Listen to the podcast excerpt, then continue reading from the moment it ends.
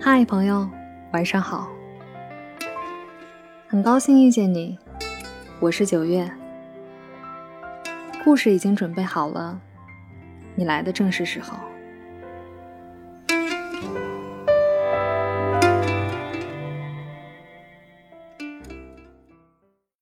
上期节目我们聊了关于拉萨的美食攻略，后台一直有朋友留言咨询，国庆节期间出行需要准备什么？秋季去西藏该怎么穿衣服？坐火车进藏有什么注意事项？等等。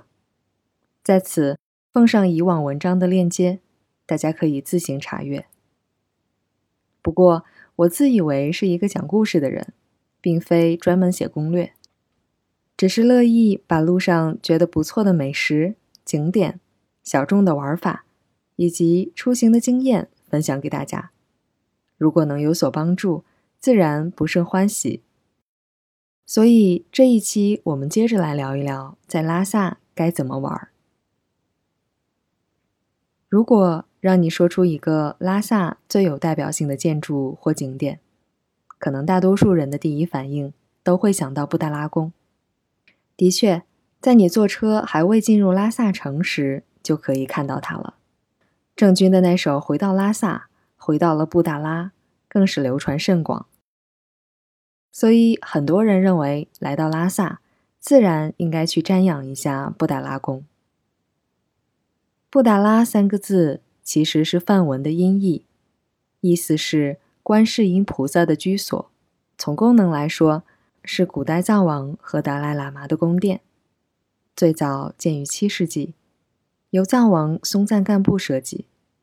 据说当时的宫殿有九百九十九间房，后来绝大部分都毁于战火。五世达赖喇嘛重修布达拉宫，完成了白宫的部分。自此，布宫成为达赖喇嘛生活和从事政教活动的场所。布达拉宫由雪城、白宫、红宫三部分组成。白宫是达赖喇嘛的居所和西藏地方政府噶夏的办事处，红宫则供奉着历代达赖喇嘛的灵塔。抛开其历史意义，仅从建筑的角度来说，布达拉宫在高原特有的蓝天白云映衬下，显得十分端庄神圣。白天阳光强烈，常常觉得白墙光芒耀眼夺目。后来才知道，原来白色的围墙是用白灰、牛奶、蜂蜜混合刷成，而且每年都要刷一次。记得曾经气喘吁吁爬布宫时，碰到了手拿颜料桶、衣服上洒满白浆的藏民，刚刚刷完的白墙晃得人眼睛都睁不开。感觉爬起来更是头晕目眩、缺氧难耐。爬布宫体力消耗较大，所以建议适应了高原后再去游览。攀爬过程中可以欣赏拉萨城的景色，但如果是想欣赏布达拉宫的景色，最佳的地点是与之一条马路之隔的布宫广场。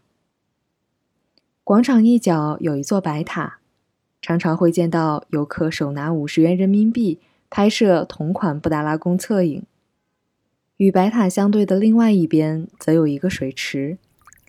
无论是清晨、傍晚，或是华灯初上时，拍出的布宫倒影，水波粼粼，庄严外多了一丝温柔。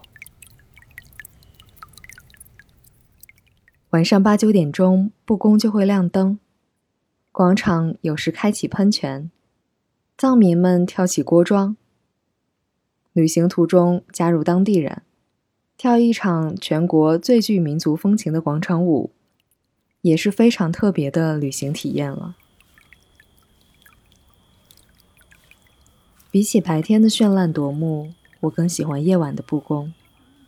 夜色如水，天空如墨，布达拉宫在靛蓝色的背景映衬下，红色、白色的墙。和暖黄色的灯光碰撞，呈现出通透朦胧的质感，好像是一件摆在天鹅绒上的精美瓷器，熠熠生辉。如果想拍出不一样的布达拉宫，建议晚上夜深人静的时候去尝试一下。在拉萨这座圣城里，哪怕是玩乐，都摆脱不了宗教色彩。藏传佛教中的格鲁派有著名的六大寺庙，其中三个都在拉萨，分别是甘丹寺、哲蚌寺和色拉寺。后两者因为是在拉萨市区，交通便利。如果有对庙宇、宗教感兴趣的小伙伴，推荐前往。哲蚌寺最为著名的是每年雪顿节时的斩佛仪式。据说每年慕名前来的信徒和游客竟有二十多万。朝佛的人凌晨三四点钟就出发，上山的路被围得水泄不通。僧人和信徒一起把五百多平米的唐卡从经堂运送到山顶的展佛台，这个过程至少需要一百多人。如果能参与运送唐卡，实在是前世修来的福气。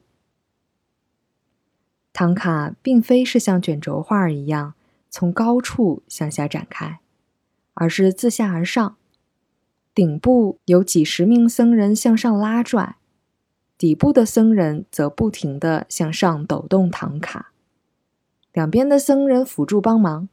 展开的过程中，围观的民众。纷纷把手中的哈达抛向大佛。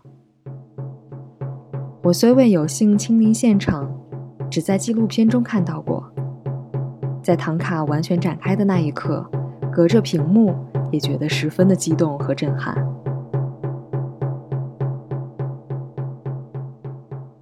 不过雪顿节不是谁都有幸赶得上，所以色拉寺就成为了大众之选。色拉寺交通便利。公交车就能抵达。建议中午时分去，大门旁的寺庙餐厅，藏面、甜茶都十分地道。色拉寺最为出名的是辩经，游客大多慕名而来。辩经通常下午三点开始，在一个封闭的院子里进行。回字形的院子靠墙边有一圈走廊，是游客的通道，可以站着围观。里面的方形场地略有下陷，铺满了石子，古树参天，绿荫环绕，阳光斑驳洒落，环境十分清幽。一旦辩经开始，激昂的争辩伴随着击打手掌、跺脚、石子飞溅、佛珠碰撞等种种十分有穿透力的声音，老远就能听到。辩经。是藏传佛教中显宗的学习方法之一，类似于我们的自由讨论课，形式有一对多、一对一、多对一。其中一对一的形式最为常见，一人负责提问，一人回答。发问者站立，右手在上，左手在下，用力击掌时同时发问，声音洪亮，气势逼人。还伴有跺脚等夸张的动作，就好像问题伴随着击掌的冲击波打到了对方脸上。虽然听不懂，但光是看就觉得这个问题一定很难回答。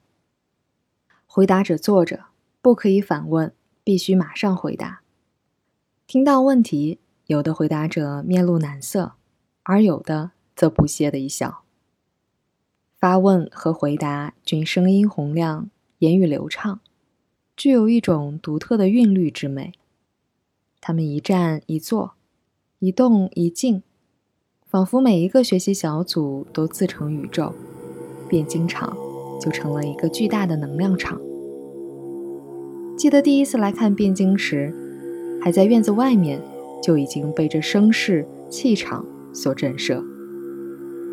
色拉寺辩经的名气太大，以至于现在似乎更像是一场盛大的表演，比寺庙本身更有吸引力。但辩经场相当于僧人的课堂，参观时要在规定的区域里。如果下到辩经场里，就会被维持秩序的小哥请出来。辩经的过程可以拍照，僧人们个个鲜活生动、有趣可爱。如果你喜欢人像摄影，相信可以捕捉到很多精彩的瞬间。如果你嫌八廓街转经的人太多，大昭寺门前太过热闹，爬布达拉宫太累，色拉寺的辩经太喧嚣，但又想感受一下信徒的虔诚、信仰的力量，以及寺庙的宗教氛围，那以下的几个推荐可能会更适合你。清晨跟着转经的人一起，从德基南路的一条小巷子走进去，你就会看见一面颜色鲜艳的摩崖石刻，上面布满了六字真言和佛像，这就是药王山千佛崖。据说松赞干布曾经在此看到过观音的幻影，于是让工匠在山壁上凿刻佛像，经年累月便有了如今的规模。这里不光可以遇到磕长头转经的信徒，更能感受到信仰的传承和延续。仓姑寺茶馆太过出名而被遗忘的仓姑寺，也叫仓空尼院，是拉萨老城里唯一的尼姑寺。因松赞干布曾经在这里的岩洞里修行而得名。仓空就是地洞的意思。去参观松赞干布的修行洞，再去喝一壶甜茶。相比色拉寺、大昭寺的热闹，这里有难得的悠闲清静。最后还有因为大昭寺太过有名而被游客忽略的小昭寺。历史上，大小昭寺是松赞干布为尺尊公主和文成公主而建，所以大昭寺的门朝西。面向尺尊公主的故乡尼泊尔，而小昭寺的门朝东，面向中原的方向。小昭寺中释迦牟尼的八岁等身像同样值得朝拜。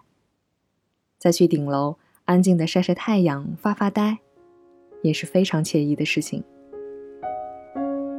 本期是关于宫殿和庙宇的游览推荐，可能更适用于对宗教感兴趣的小伙伴。